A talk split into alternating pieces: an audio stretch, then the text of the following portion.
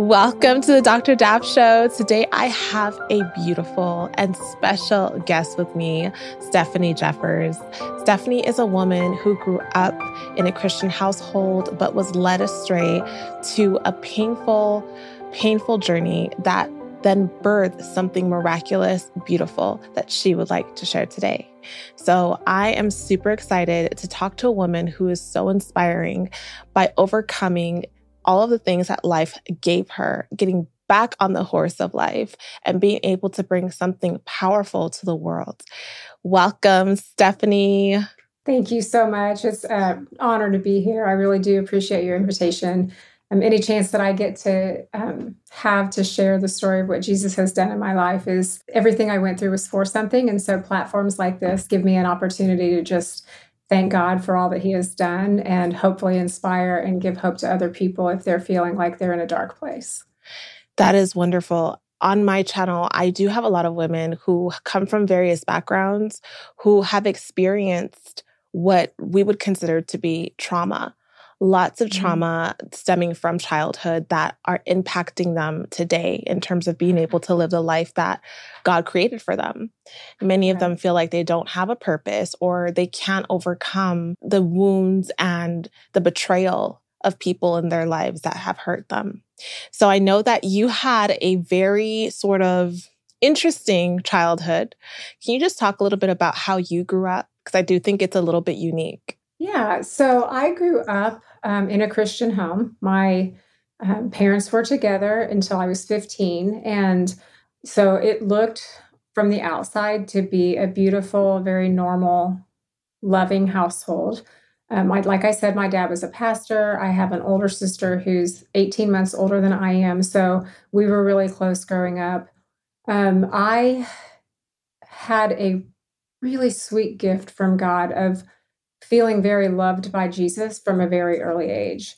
And it wasn't religion, even though I was raised in the church and I was raised to to understand who God was and was taught scripture and went to Sunday school, all of that. It was never about religion to me. It was always about a relationship. And I think that is a gift, you know, to just have that instilled in you, something that's very natural to you. And so I know now that I know what I know about where my life went, that that was an extra special gift that, that was given to me by God just to have this really special and precious connection with Jesus. And I believed growing up that I was truly loved by him. And I never questioned it.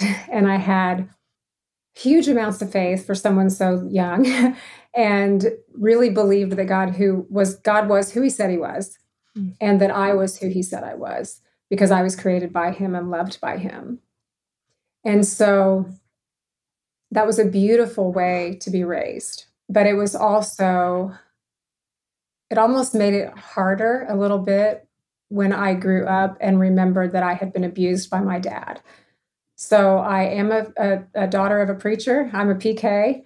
Mm-hmm. And what I learned in my older years was that I was also a survivor of childhood sexual abuse, and it was by my father. Wow. And so that makes for an interesting mix, right? Of someone who grew up loving Jesus, who was baptized by her father, to also be abused in such a horrific way by her father. And so I am so grateful to be able to look back and know that my beginnings were founded on Jesus. Wow. Um, that was a, yeah, I think that is. That is profound. The, the most important pieces of my childhood for very different reasons, right? That right. that I was raised to love Jesus and raised to know Jesus, but also someone who taught me about Jesus was also my abuser. And so that those things really played a huge role in the rest of my life.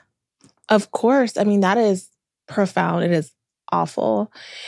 It brings me some thoughts about people who have experienced something called church hurt, where they feel like because of things that have happened in the church, they no longer want to be associated with God, with Jesus. But in your mm-hmm. situation, your father was a pastor. He's the one who introduced you to God. He's the one who you learn from in terms of God's love. And on top of that, being your father He was your source, your definition of that fatherly love that we think of when mm-hmm. we think of God. And for that same person to abuse you in such an, a horrific way, I can't imagine as a child how confusing that was mm-hmm. as to how you then saw yourself and how you then saw God. If your yeah. father could do this to you, who you see and you know and you thought loved you, then what is your father in heaven capable of doing to you, right? Because yes, you can't see him. Right. Yeah. I think I have struggled always to, I, I've been able to, in, in the years since I have come back to God, um, have been able to see God in a lot of different ways, mm-hmm. you know, mm-hmm. as my protector and my provider and my constant and my comforter and my friend. Right. But it's only probably been within the last year that I've been able to call him father. Wow. Your story, as awful as it is, is so unfortunately common.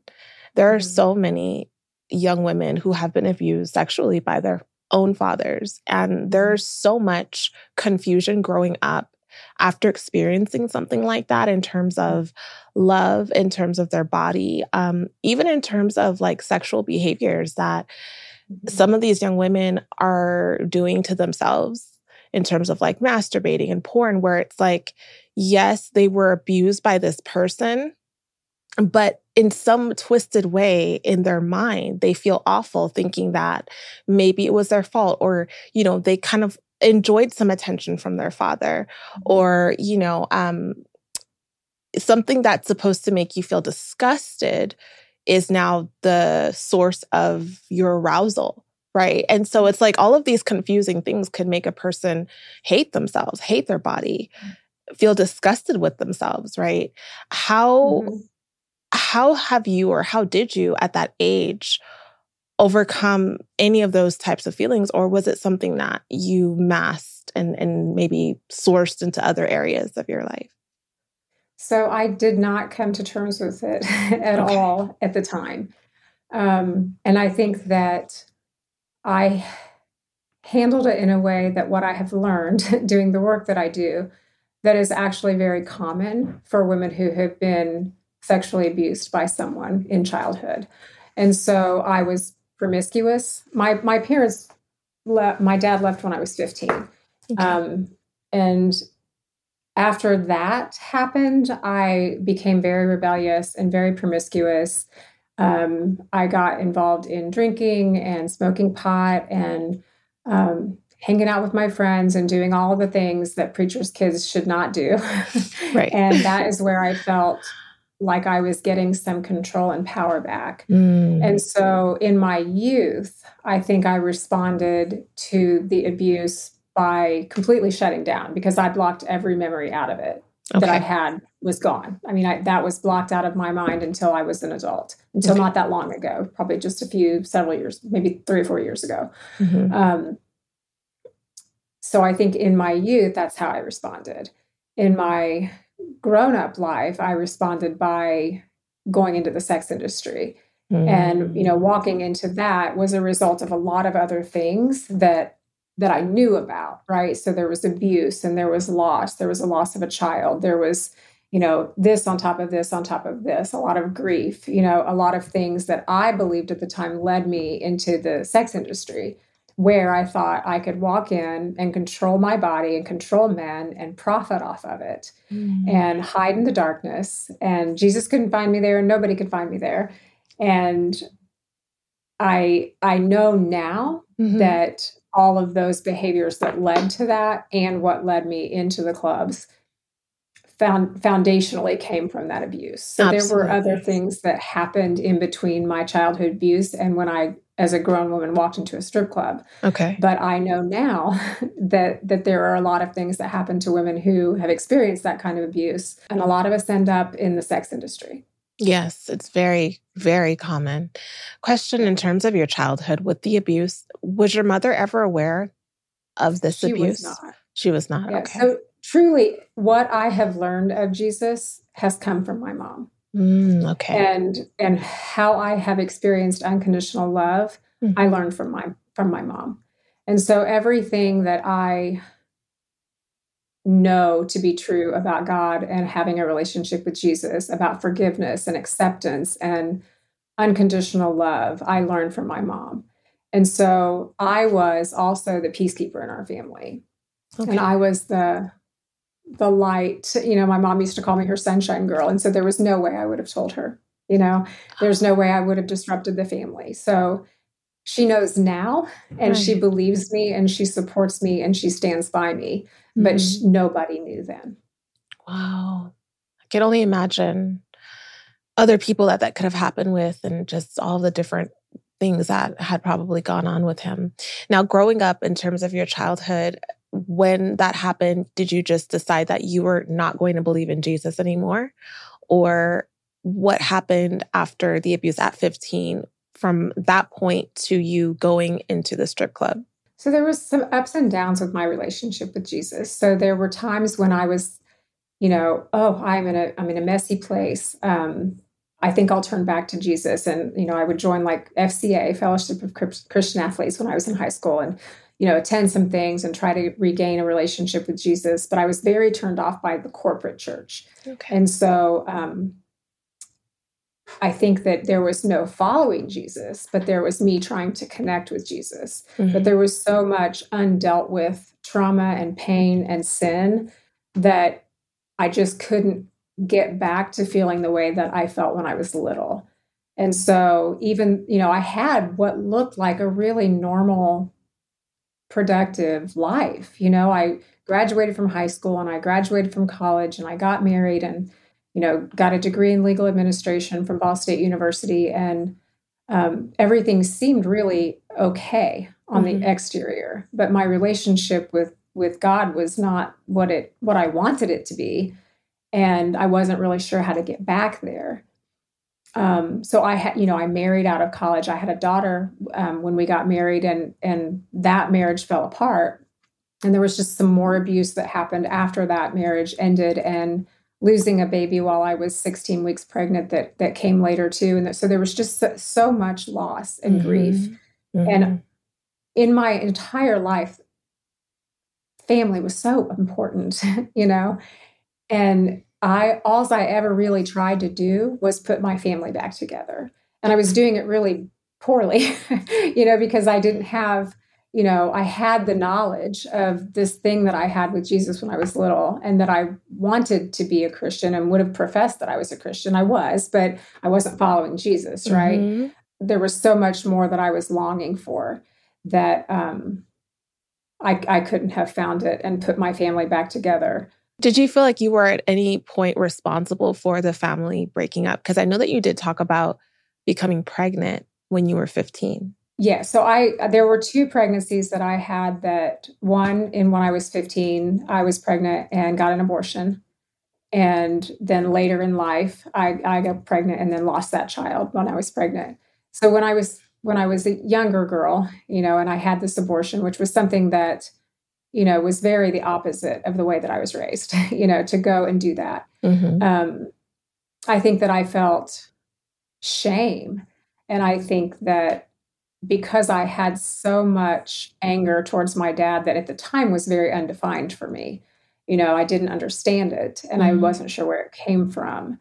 That I think, yes, I, I, there was a lot of responsibility that I believed that I had in the decline of our family. I don't think that I could relate it to that one particular thing, mm-hmm. but I think that there was a lot of blame that I had. Yes. Mm-hmm. So you were carrying a lot of that shame. And when you lost the baby, did you ever have thoughts about the abortion? Sometimes people tend to connect certain things and think that maybe God is punishing them or that they deserve certain things that are awful in their lives because of things that they have done. Did that ever? Yes, very much so. Okay. I think that, you know, when I was, when I lost that baby, I was so far along, I had to have a D&C.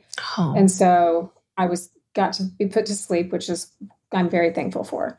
But I woke up mm-hmm. and I just was so empty and so full of things mm-hmm. empty of this child, empty of dreams, empty of, you know, this plan for a family, empty of a lot of things, but full of grief and shame mm-hmm. and hurt and hopelessness. And there was very much a connection in my mind of not necessarily that I was being punished, mm-hmm.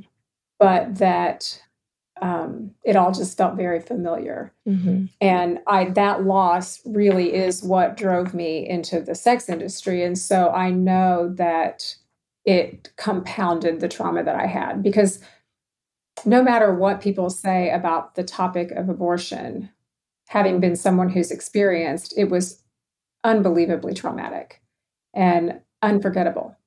And there, there's nothing about that day that I do not remember. I am 52 years old and I still remember what I was wearing.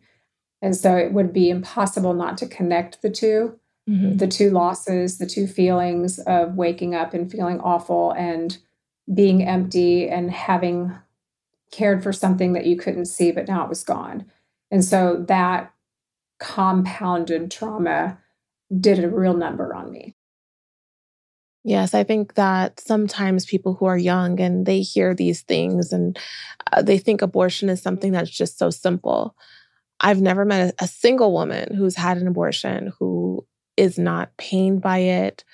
Some of them have been traumatized by it. It is something that follows them forever um, mm-hmm. until they're able to have a relationship with Jesus and understand the forgiveness that he offers. But even yeah. still, even still with that, it stays with you. And yes, it, yeah, it's not to be taken lightly. So it seems like you've had this theme of family, right? Like your family being broken apart, having an abortion, uh, having a marriage and a baby, but then the marriage falling apart, losing a child. It's like you wanted family so badly. And yet, every time you had some sense of family, kept kind of slipping from your fingertips. And that I feel was maybe the enemy just trying to stop you from being able to find fulfillment in the things that, you know, God was was giving you. How did you end up in the strip club? Were you looking for a sense of family or a sense of belonging or how did that even happen? It's so strange. So the enemy has such a way, right, of mm-hmm.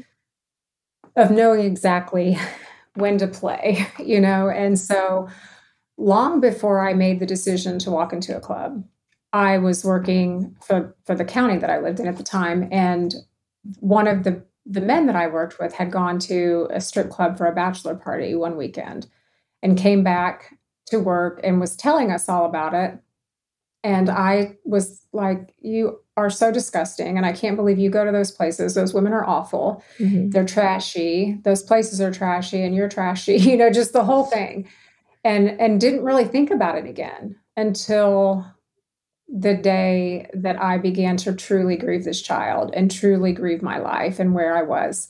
And I tell you, it was almost an audible whisper you could be a stripper too. Mm. Because that is what this boy told me. You know, he said when I was saying all of these things, like, this is so awful. This is a horrible thing that you did. And these women are horrible. He said, come on, Steph, you could be a stripper too. Mm-hmm. And I said, well, no, I couldn't, nor would I. You right. never say never. right. but when you're at your lowest and uh-huh. when you're at your most vulnerable, mm-hmm. you know, that's when the enemy can swoop in and and just whisper something to you that was spoken over you that isn't true, that wasn't who you were created to be. Mm-hmm. But I wasn't following Jesus and I wasn't turning to Jesus and seeking answers there. And so I was ripe for the picking. And when I heard that you could be a stripper too stuff, it was like, well, maybe I could. And what I was seeking wasn't necessarily family, even though there was a really beautiful sisterhood in that club that I found. Mm-hmm. And I'm still friends with some of those women to this day. Mm-hmm. And I've been out of life for almost 20 years. But I think what I was seeking was a place to hide. Okay. To just pull back from the responsibilities of all of those day to day, like go to where I was a paralegal, you know, nine to five, all of the things. I just couldn't do it anymore. I just didn't want to do it anymore. So I thought I'll just take a little second and go here and hide for a minute. And that's the lure of that life. Mm-hmm. But I lost everything while I was there. Wow. So you thought that you had already lost everything. Right. But then you actually lost everything once you went there. What are some of the things that you experienced as a stripper that made you feel like you were actually losing instead of winning? Because that lifestyle is often glamorized, mm-hmm. uh, especially in the music industry and in music, uh, mm-hmm. as strippers so being, yeah, being like the yeah. ideal, right? You're getting money, you're getting all this attention from men, you're getting mm-hmm. gifts and trips, and you're being sung about in the music. Right. You feel like you're on top of the world, but in reality, that is not the experience that strippers actually go through. Like that's from like maybe yeah. the male's point of view and what they're experiencing. Right. but that's not what the idea what we're experiencing. So, right. I mean, I think at first, you know, for the first maybe three months, I felt on top of the world. Okay. I felt like powerful mm-hmm. because that's what they told me. When I walked in and they changed my name, you know, they I changed they that. changed your name? Yes, they did change my name, which actually is a lot more powerful than I realized. You know, because my mom named me Stefanie, and Stefanie is a name that I love, actually, and it's spelled with an F. And I think my name, not everybody likes their name, but I think my name is beautiful. And my mom must have thought so too, you know, and it has a sweet meaning and all of those things. And so when I went to the club, they gave me a new name. And he literally pulled out a book mm-hmm. And because I'm, he's like, "What's your stage name?" And I said, "I don't know what you're talking about. I've never been in a club before." And he said, "We'll find one for you." And he went through this book of all of the women that had gone before and found a name that was no longer there. We have a this, we have a that. We oh yeah, this girl quit. How about Carmen? What? And it was just like this log of women that had gone before me, and he just picked one, and that's that became my name. I was Carmen. And it's so interesting how quickly I walked away from my identity and who I was in Jesus. Mm-hmm. and I walked into this identity of Carmen. And so for the the first few months, I I was powerful. I okay. I bought into everything they told me when I walked into that club. You get the power. You call the shots. We protect you. We take care of you. Mm-hmm. And all of those things were lies. Because I no matter how much money I made, and I made a lot, I was not in control. And they did not protect me and you know every single day was a sacrifice of my of myself mm-hmm. and so it just came with a price you know and so yeah i i banked but i lost i mean i lost my daughter you know I, my house went into foreclosure because even though i was making so much money i wasn't paying bills mm-hmm. which is ridiculous but i lost my house and i had to get a different car and my daughter had to go live with her dad because i was not making a life for her mm-hmm. but i lost who I was. Like it's like selling a piece of yourself a dollar, a 20, a hundred at a time. Mm-hmm. And till you're just the walking dead. And that's what I felt like. Yeah. So I don't think, you know, we we think that it's so glamorous and we think that we have so much control and we think that it's worth it. It's not worth it at all. You know, to lose everything, to lose your sense of self. I mean, that led into prostitution, mm-hmm. that led mm-hmm. into drugs, you know, things that I never would have thought that I would have done. I did. And it's amazing to me that God has done what he's done with my life because I did not believe that there was hope for a future. Mm. I truly believed there was one night in particular, and I was wearing red, and I had a lot of people coming to my stage, and I thought, and I still remember it, like, I am good at this, and this must be who I was created to be. Okay. And so I will work this stage and I will make this money because this is where I fit. This is where I belong. And I really believed that. And and I lived like I believed that because I didn't think that there was reason to dream anymore. There was no family to put back together. I had mm-hmm. lost everything. And there was a relief in that because you know, before that, I had expectations for my life. My mm-hmm. family had expectations for me in my life, like good ones. Like they were proud of me. There were things that they thought I could do. There were things I wanted to do. And I disappointed people over and over and over again. And I was unrecognizable to who I'd been raised to be. But when you get to that place of, there is nothing else for me, mm-hmm. and nobody expects anything from me, and I don't expect anything from me I can't let anybody down. So this is this is a great place to be. And I, I hear that from women so many times, like that that's a safe place, right? To be where you can't disappoint yourself anymore and you can't disappoint other people. Right. And I'm sure that a lot of the other women in the strip club have had similar past or different things where they were also hiding in the darkness. Yeah. Right. And having to do drugs. Strange thing, right? To hide in a place where you're so exposed. Yes. But it's it doesn't work. well, one thing is that God is also in the darkness. A lot of times that's where people end up finding God because he he also hides in the darkness. Yeah. And he is always there waiting and waiting for you to want him to come into yeah. your life. So yeah. you got to the point where not only were you in the strip club, but you were involved in prostitution, involved in drugs, just at your lowest of lows. At what point did you decide that you wanted Jesus? How did that even happen? I think what I wanted first was out. you know, there's it is a glamorized industry, but it's mm-hmm. also a very abusive industry. And so my truth was I was assaulted almost every night. And people bite you and they touch you and they grab you and they say horrible things to you. Mm-hmm. and it and you aren't protected you know because because my experience was that the club owners didn't care as long as you were making money. And so it didn't matter what people were doing to you. And honestly i thought if i had put myself into that position that's what i deserved you know that was just the cost of admission man like they could do whatever they wanted to do mm-hmm. because that's what i was there for and so I didn't realize even at the time that it was assault or abuse. I just thought it was the job. And I just got to a place where I couldn't do the job anymore. You know, I was too messed up and too lost and too dead inside. And I'd lost everything. You know, I was still seeing my daughter every week and every other weekend. And, but it wasn't the same. You know, I lost my child because I wasn't a good mom. And I lost almost every friend I had because I wasn't a good friend, you know, and and I lost myself and my relationship with with Jesus. And I just got to a place where I I mean I really remember the night where I was standing at the bar and I'm in these high heels and I'm looking around the room and I thought, man, I can't do this anymore.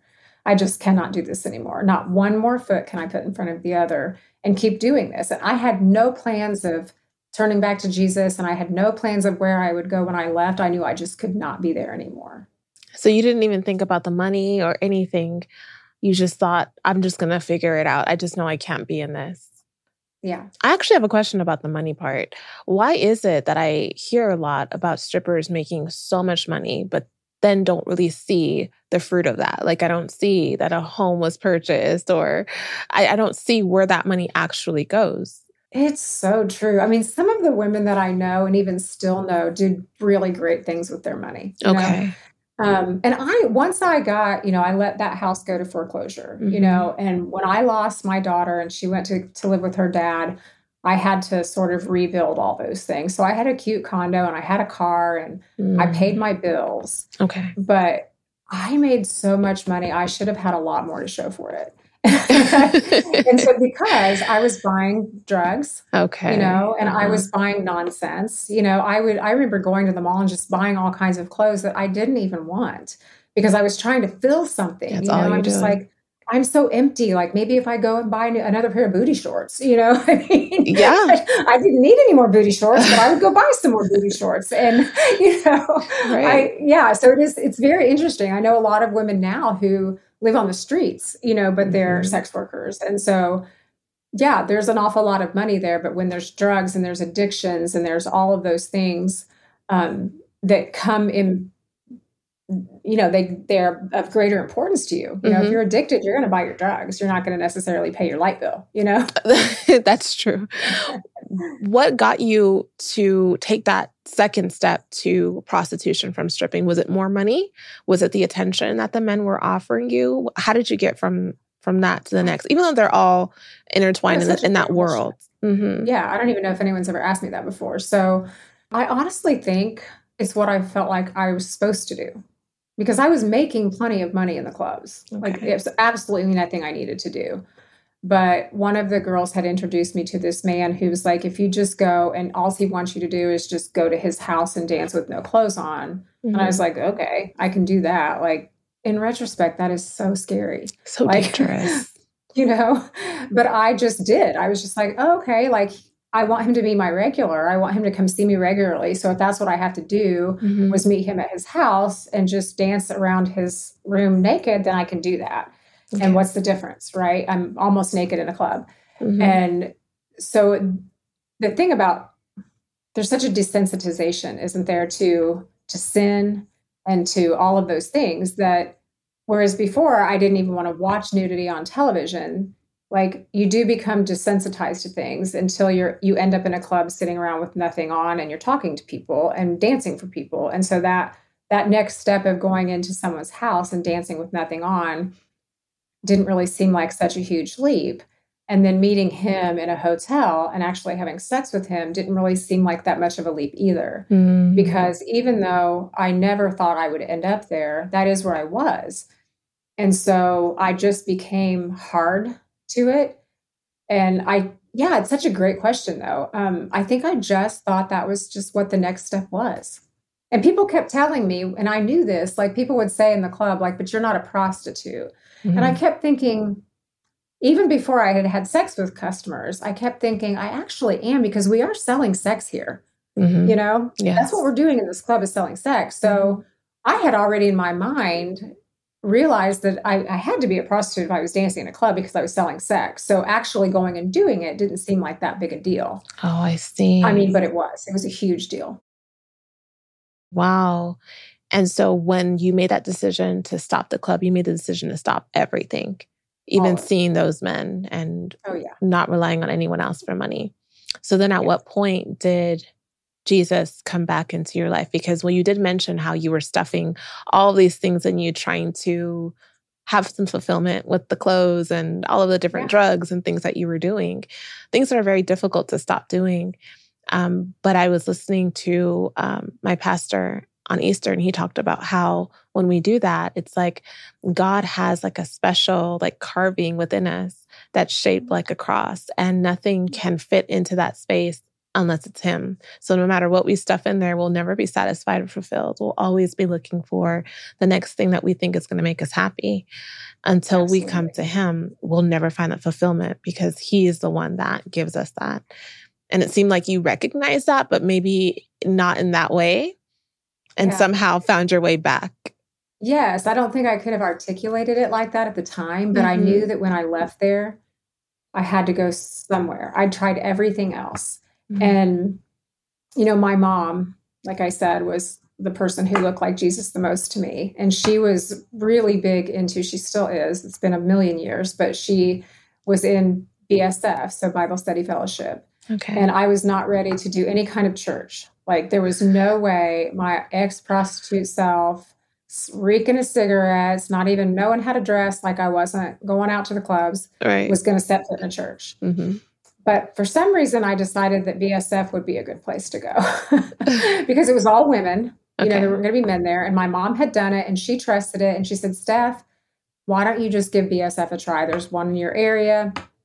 And so I did, and I think I was just like testing the waters, you know, with like, do, will he? Ha- I wonder if he's left me. Mm-hmm. You know, mm-hmm. like mm-hmm. I remember who he was to me. I mean, I always remembered who he was to me, but I didn't remember who I was to him. Okay. And so I think going back to BSF was kind of like I'm going to test the waters. I'm going to see how this goes.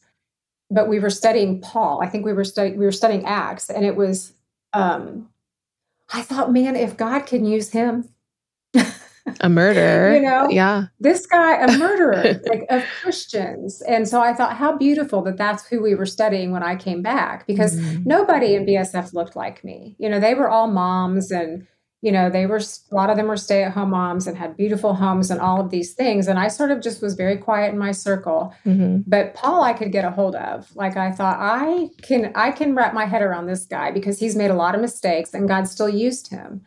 Right. And I started to think if I have gone through everything I've gone through and put myself into all of these situations and have lost everything, mm-hmm. then maybe God could use it for something too. And and so I just started to begin to turn back, you know, and it wasn't some sudden like instantaneous life transformation. There was so much work to do. Mhm. You know, I think that's where people get frustrated is they think if I turn to Jesus or I recommit my life to Jesus, then it's all going to happen overnight and everything will be better. And none of my external circumstances changed. You know, I was still broken and traumatized. And when I left the life, all of my PTSD came out. I had Mm. no idea I was traumatized. I didn't even know PTSD was a thing for sex workers. Suddenly I had anxiety. Suddenly I was afraid to drive. Suddenly I was experiencing all of these trauma responses Mhm. and triggers and nightmares and things that I couldn't even explain. So it wasn't overnight, and it's not overnight, but it's worth every single step that you take. Mhm. Because what I know now, almost 20 years later, is God can radically change your life and He can restore everything that you lost or tossed, and that that your life can be completely redeemed and changed, and that it can be for something. You know, I didn't want anything that I'd gone through, that that I put my daughter through, that I put my family through, that I put myself through, even even what I'd gone through as a child. Like I didn't want any of that to be for nothing. Right. Then it would be ridiculous. If that was for nothing, Mhm. then what was the point? But what I wanted was was for God to do something for me or in me and through me that would glorify him. That would that would say, look what God can do with a life like mine. Because if he would forgive me, like I knew better.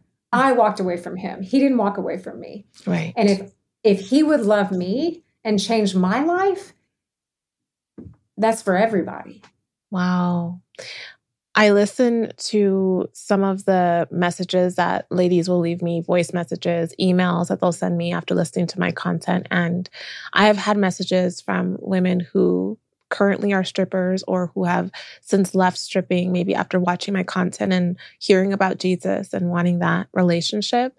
And I do remember one woman saying that she went to church. She wanted to try out church and she went and she just left feeling very confused, feeling like she wanted to drink again just not knowing where to go because maybe they have never been introduced to Jesus, unlike someone who's grown up with the knowledge of Christ Right. and they just want this relationship. But going into a church, it's just so overwhelming uh, hearing about all of these people and things you just don't know anything about. Yes, I agree. What would you say to someone, being that you've interacted with other women in this industry where you know where some of them come from and how some of them may think and feel? How would you guide a woman who's currently a stripper and is wanting to leave that life, wanting to have a relationship with Jesus, wanting some peace and just some healing? What would you say to her? Oh, wow. That I understand that church is scary, that church people are scary, you know, that church women, especially, can be really scary, you know, and, but just try. Like, I think that it's so much more simple. It's not simple to leave a life, but a relationship with Jesus is so much more simple, I think, than we realize. And that it comes from just getting to a place where you say, I just can't do it anymore on my own. And even if you don't understand the entirety of the history of the Bible, but you believe that Jesus was real, that you believed that he lived, that you believed he died and rose again, that you believe you can be forgiven and need to be forgiven, and you come to that place with this humility and surrender, because it takes it takes humility. I mean, working in the life, like I had so much pride. If I can do this, I can jump back up on this horse and keep going. But when you come to Jesus with that kind of heart of like, I can't go anywhere else, I can't do this on my own. And I may know a tiny, tiny bit about this Jesus, but I believe what I know. And you ask him into your life, it's that simple, like that simple, and you are forgiven. And and so that I know that there are like practical realities that come after that, right? Like you do want to be connected to a church, you do want to be connected to other people that you can talk with because community is extremely important, and it's something I didn't understand back then that I needed a community of people. Mm-hmm. So I would even say, you know, if someone wanted to reach out to me, they could, and at least just have someone to talk to, and we could get online and look in that in that person's area and see what's around you know, or they could FaceTime me and we could talk about it. Because one thing I know is that I didn't know I was a survivor of anything. Mm. I thought I was just an ex everything. I thought I was an ex whore. I thought I was an ex drug addict. I thought I was an ex this and an ex that. But I had no idea that I was a survivor. And so if someone's gotten to this place and they've gotten through this life and they're ready to turn their life around and surrender it to Jesus, man, you are a survivor of a lot of things. And so it is really important to have someone, at least one person that you can talk to mm-hmm. who's maybe walked in your high heels, you know, who maybe has understood just a little bit about what you're talking about and and just begin to connect with that person. And I I could be that person. I could help someone get connected if they feel like they don't have a connection. But if they do decide to, to try a church, just be patient. You know pray before you go. It's so simple um, to have jesus into your heart. Like you just ask that question and he's there. Um, but you do want to know more about jesus because it's not about it's not just about the salvation. You know it's about the freedom and fulfillment that we can have for the rest of our lives. And that doesn't mean my life is easy. It doesn't mean i haven't experienced loss and grief and horrible things because man let me tell you the last couple of years have been really hard so life can still be hard but I'm freer than I've ever been. And my life is more fulfilling than it's ever been. And that cross size hole in my heart is full, you know, because it really is a hole that only Jesus can fill. And so try, just try to walk in a church or give me a email, shoot me an email and we'll set something up and um, we'll chat about it because there's no greater love than Jesus. And it's for everybody.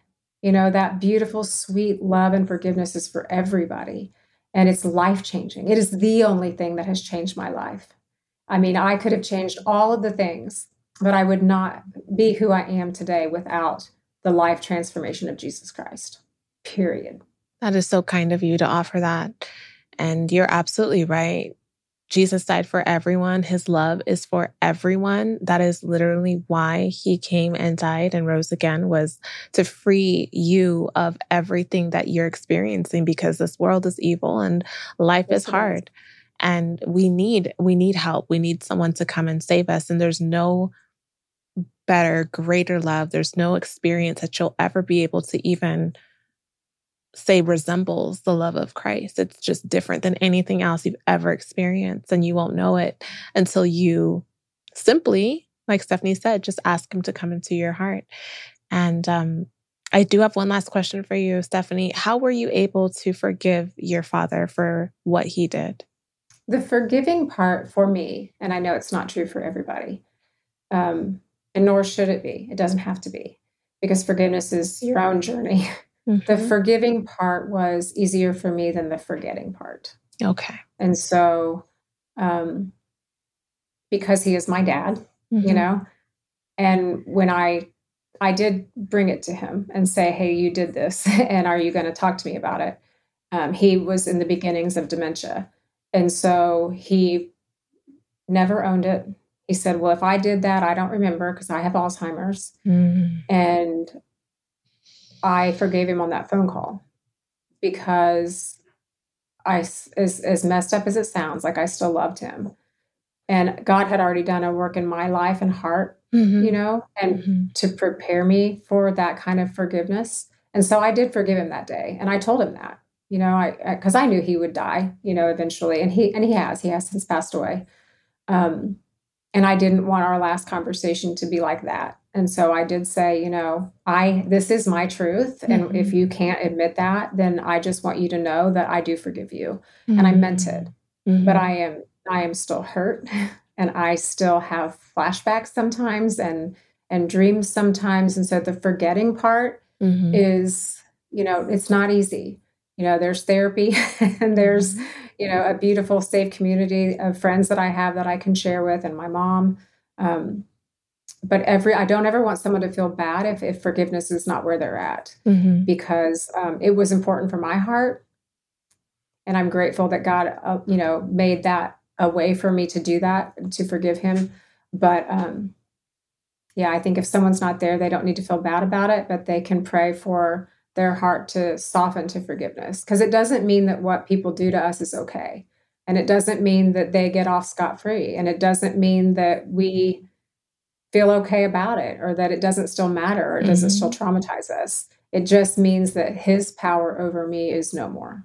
Exactly. It's a gift that you're giving yourself and yeah. God can strengthen you to get to that point where you're you're able to do it because it is a gift for yourself. As awful as it is, it helps you and I'm so so thankful that you were able to share that with us and I'm so inspired by how brave you are and how beautiful you are.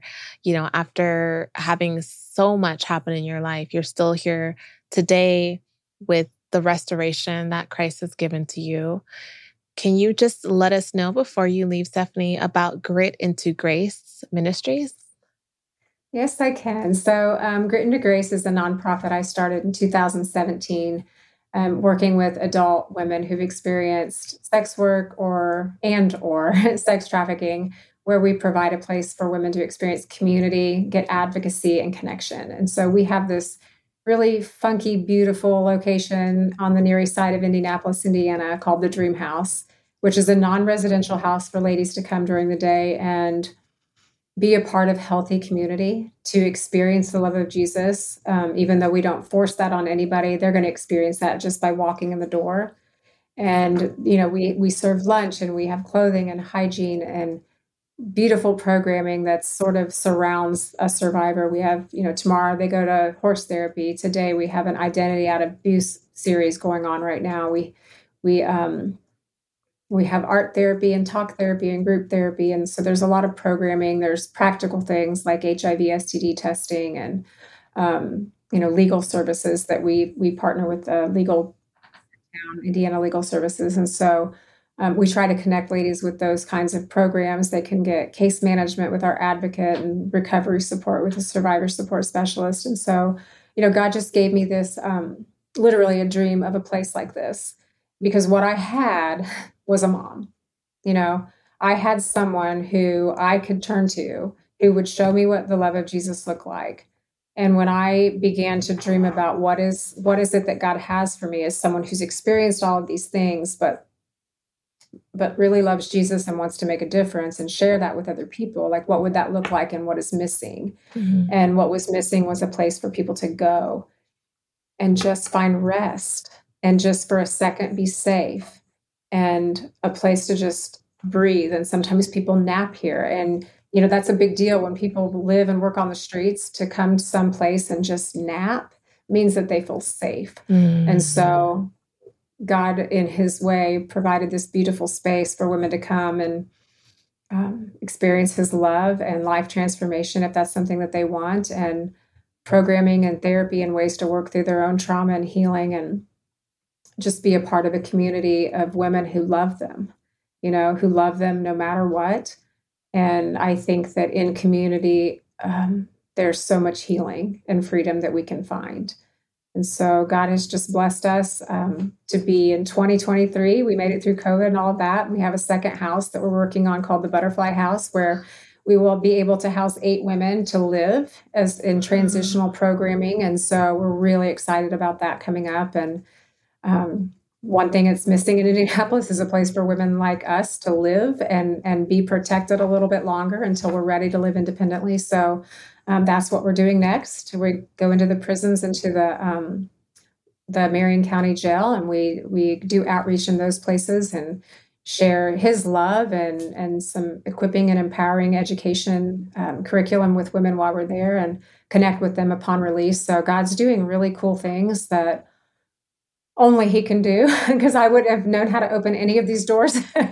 wow. But this is what he's done and I'm so grateful. You know, it's a super hard job. It's a it is man it's been a difficult road to walk at times but i'm so grateful for um, for the ability to say yes and for the ability to remain and um, to partner with you know i have a beautiful staff and i have um, really great community partners and so we don't have to do this alone and um, yeah i'm just really grateful for what god's done in my own life so we can share that with other people wow that is incredible I am so, so moved by this. That's so amazing. I hope that we can partner with you and others can partner to help this vision continue to grow. Absolutely. And we thank you so much, Stefanie, for being here and sharing your story and your inspiration and your light to the world. And I pray that you continue to flourish and help many, many women who look up to you and your story and all that Jesus has done for you.